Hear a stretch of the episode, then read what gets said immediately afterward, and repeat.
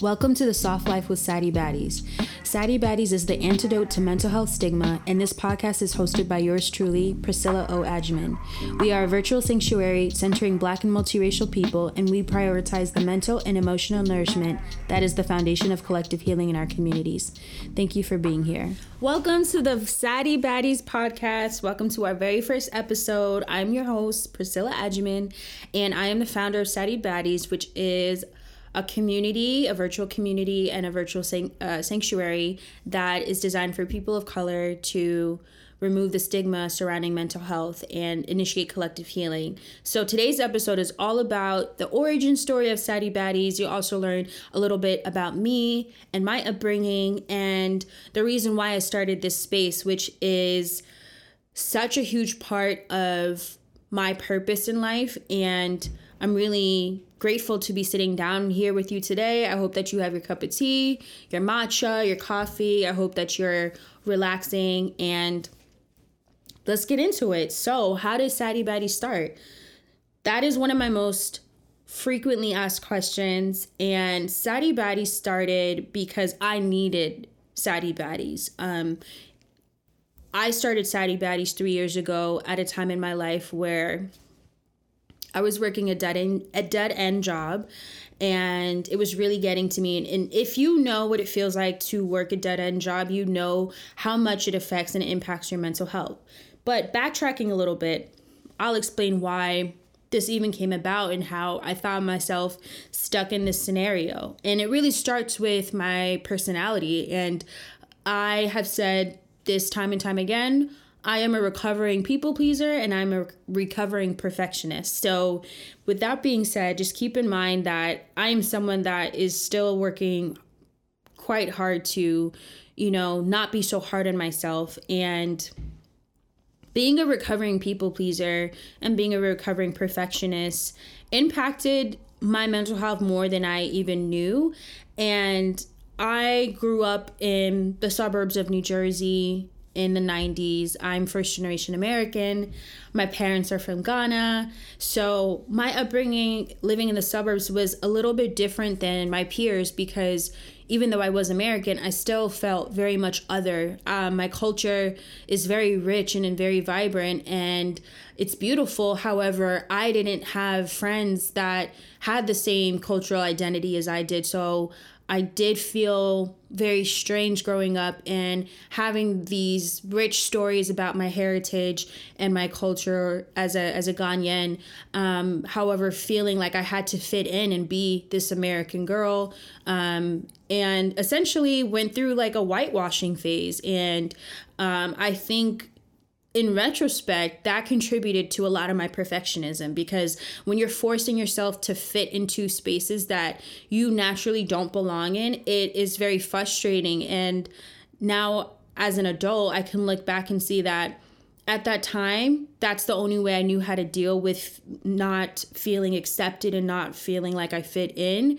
However, it's okay. It's okay to be different. It's okay to not have the same last name as anyone in your class. That was definitely the case for me.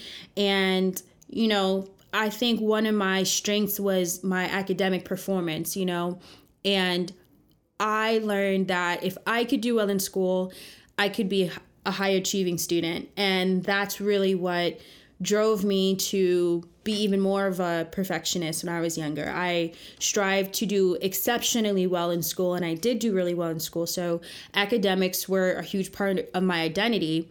And when you are only one of like three black kids in your class and you have a class of 25 students, you are going to feel like you have to perform at this exponential level. And I was so hard on myself to maintain that type of performance even throughout college. And so fast forward to college, I went to college in New York and so I moved from my hometown of uh, of New Jersey and I moved to New York City and it was life changing. New York changes you and anyone who lives in New York and has lived here for as long as I have, um, which is just over a decade, you know how much New York forces you to strip down these identities and truly find yourself. And that's exactly what happened to me when I moved to New York at the age of 18. So I moved to New York. I, you know, had my group of friends in college. You know, I did the whole college thing, all of that. But again, I still felt very much other. I didn't really know who I was.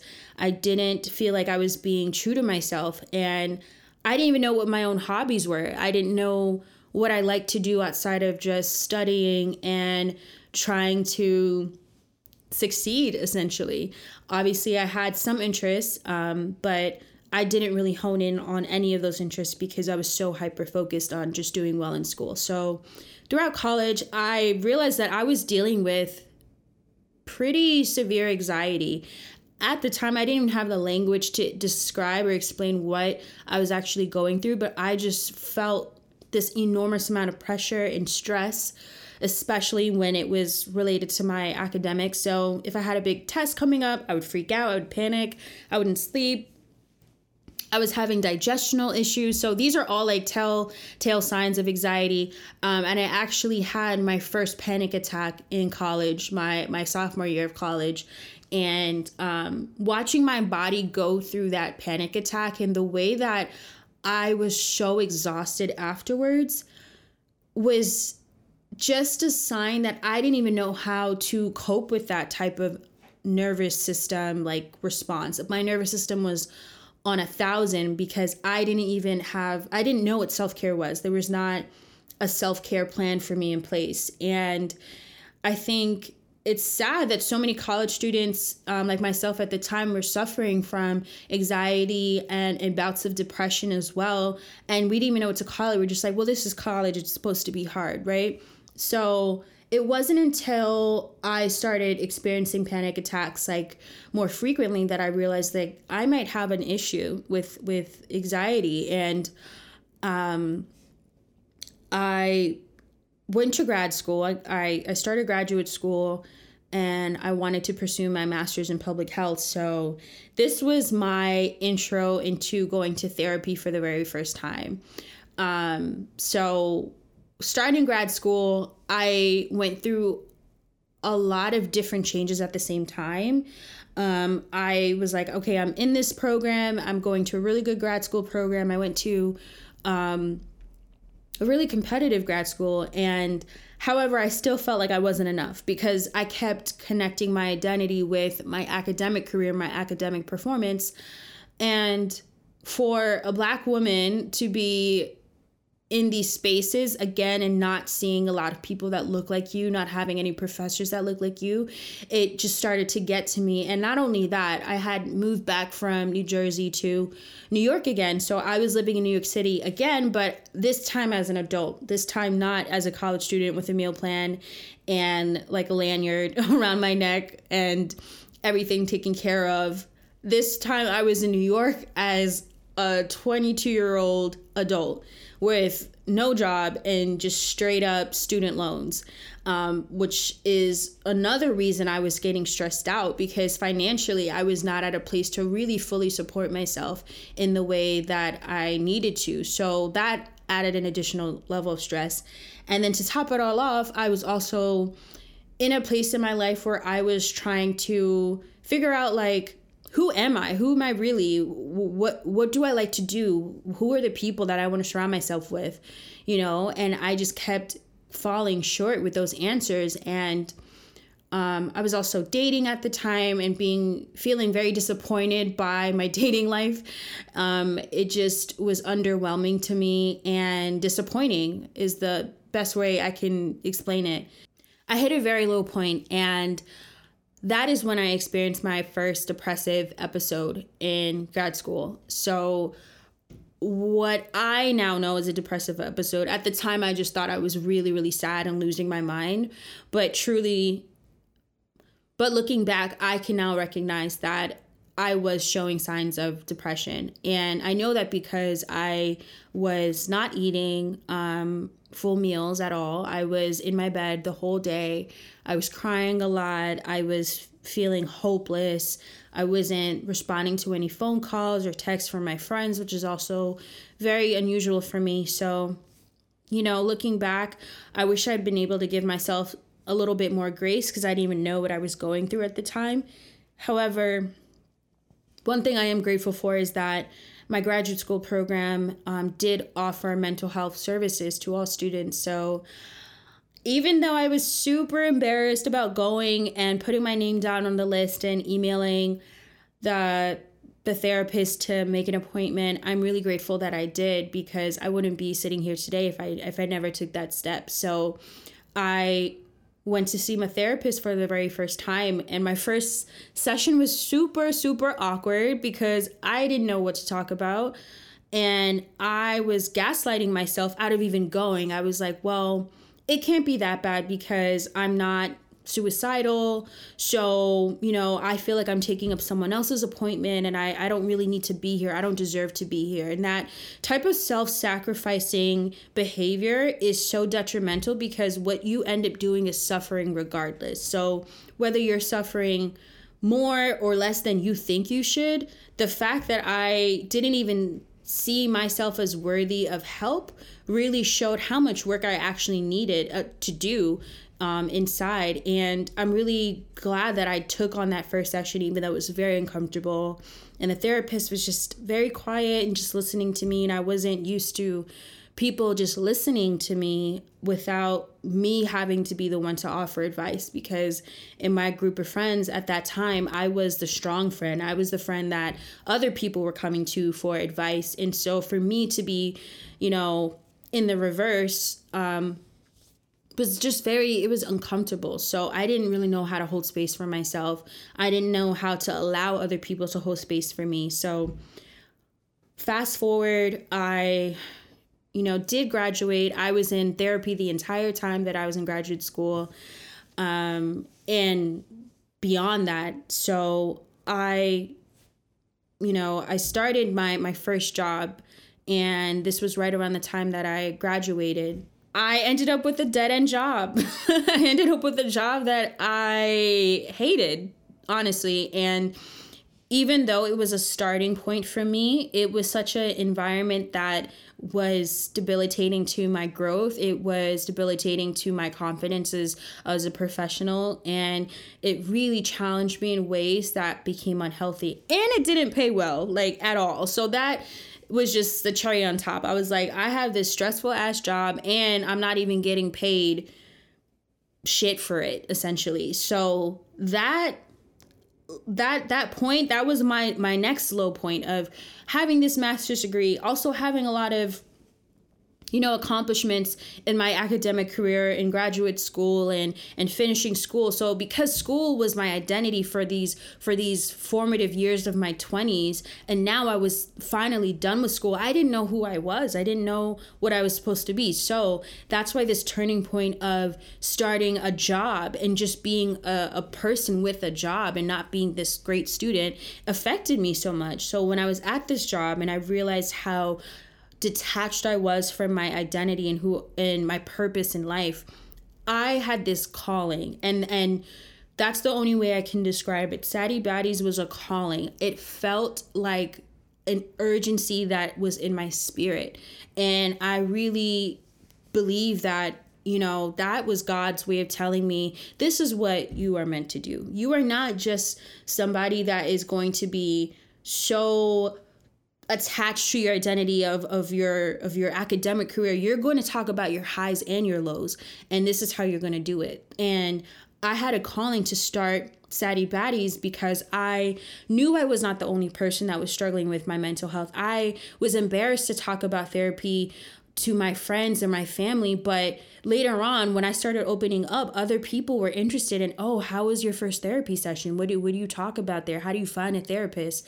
And i was like you know what? If i'm over here i'm over here struggling and i'm over here uh not struggling but i'm over here trying to unpack and, and trying to heal from these issues that I've been carrying and this trauma that I've been carrying my whole life, I'm sure that there's other people that need that space too. And even if it's virtual, it's still a space. So in January um, 2019, I finally graduated um, with my master's degree. And then in March 2019 is when I started Saddie Baddies.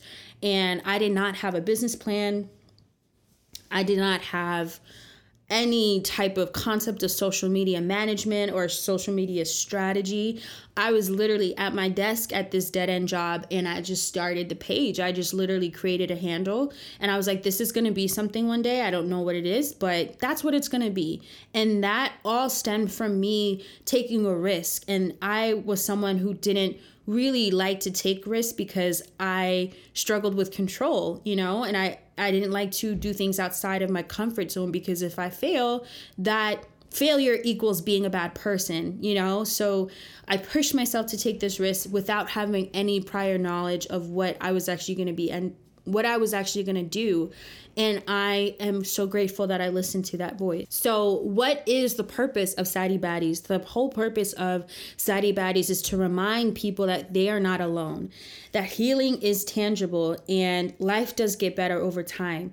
And in order to truly have collective healing for black people and and people of color we have to be comfortable talking about issues and and topics that are uncomfortable for us. And mental health is so stigmatized.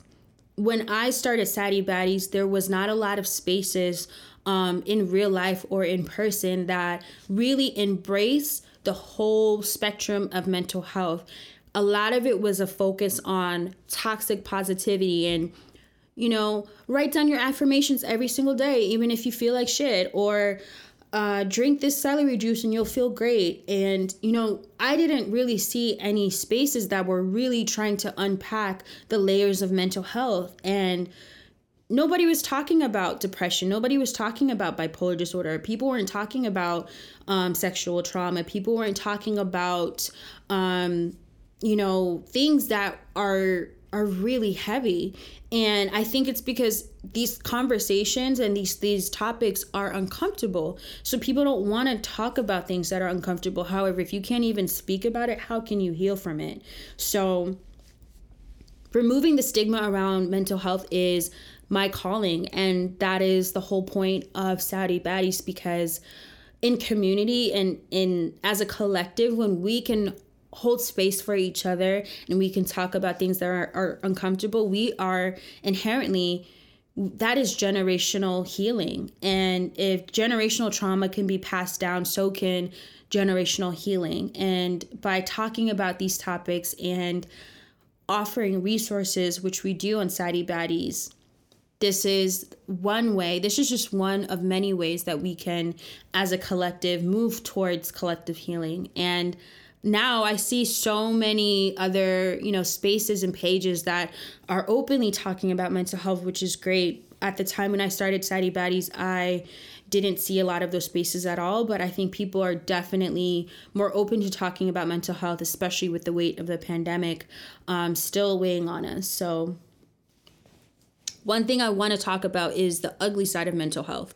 And this also ties into the reason why I started Saddie Baddies because as I mentioned, I was seeing a lot of toxic positivity on social media and, you know, if somebody is dealing with, you know, something like depression or anxiety or bipolar disorder or other other mental health issues that need to be treated or can be treated um, with the help of therapy, medication, counseling, and also somatic healing um, as well. There was very little room to talk about the ugly side of mental health. You know, the, the side of mental health where you don't, you cannot get out of bed and you haven't showered in days, you know, and losing family and friends to mental health within the last two years. So many of us have lost people that we love. We have lost our sense of security. We have lost our sense of safety, myself included. And having to grieve the two years that we could have had but didn't have because of this pandemic and having space for that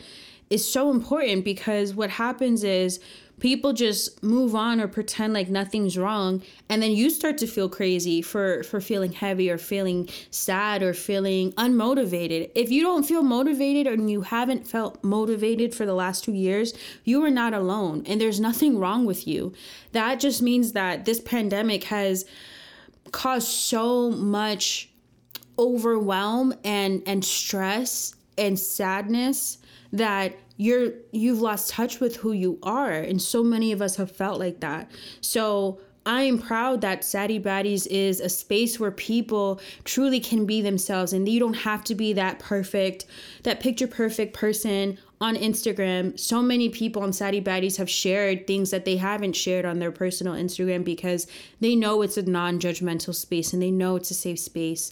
And um, same thing with our healing circles and events that we've had. People have been vulnerable and honest and they've made connections, they've made friends, they've started therapy. So I am so proud of the vibrant and beautiful community that is Saddie Baddies. And I'm just really grateful to be to be doing this work. I think it's it's it is my life's work and I feel most I feel most at ease when I when I am working for Saddie Baddies and when I'm doing this work. So what can we do you know moving forward what what is it that we can do as a collective as individuals as a community and in order to you know continue healing and continue having conversations about mental health. So, the first thing you can do is to be honest with yourself and with others about where you are mentally and emotionally. If you pretend like everything is okay, people will assume that everything is okay. So, when you are honest about how you're feeling and how the people around you are feeling, you can not only be there for each other, it removes this pressure to be perfect. So, removing that pressure from ourselves can really open up the door so that we can access the healing that we need. And another important aspect of, of being honest is also to not judge yourself and removing that judgment that often prevents us from seeking help and help can look different for for each person. You know maybe help for you is taking a walk and going outside every single day and walking your dog. And maybe that is like you know a therapeutic experience for you. For some people it's therapy and, and seeing their therapist every week or every other week or whatever the cadence is. For some people, healing is therapy and medication. For some people, it's having a, a, leave of absence from their job or from school so that they can actually get the help and support that they need medically. And whatever those tools look like for you, utilizing these tools is is essential in our healing process. And on the Saddie Baddies website, which is um, www.saddiebaddies.com, we have a laundry list of resources and therapy directories and guides and a, a depression guide as well. And in our newsletter, our monthly newsletter, we do share a self care guide. So be on the lookout for that if you're interested in, in more tools. And again, joining communities like this one that are designed to support and encourage healing for Black and multiracial people um, that is one way that you can continue doing this work and continue supporting people that are doing this work. And so, all things mental and emotional health and lived experiences as people of color. And we're going to be talking about relationships, we're going to be talking about work life balance, pursuing your passion. Dealing with imposter syndrome, all the things. So please stay tuned for that. And thank you for listening and thank you for being here. To stay connected, join Saddie Baddies on Instagram, Pinterest, Twitter, and more, and sign up for our monthly newsletter on SaddieBaddies.com to stay in the loop. Sending you hella love and stay soft, baddie.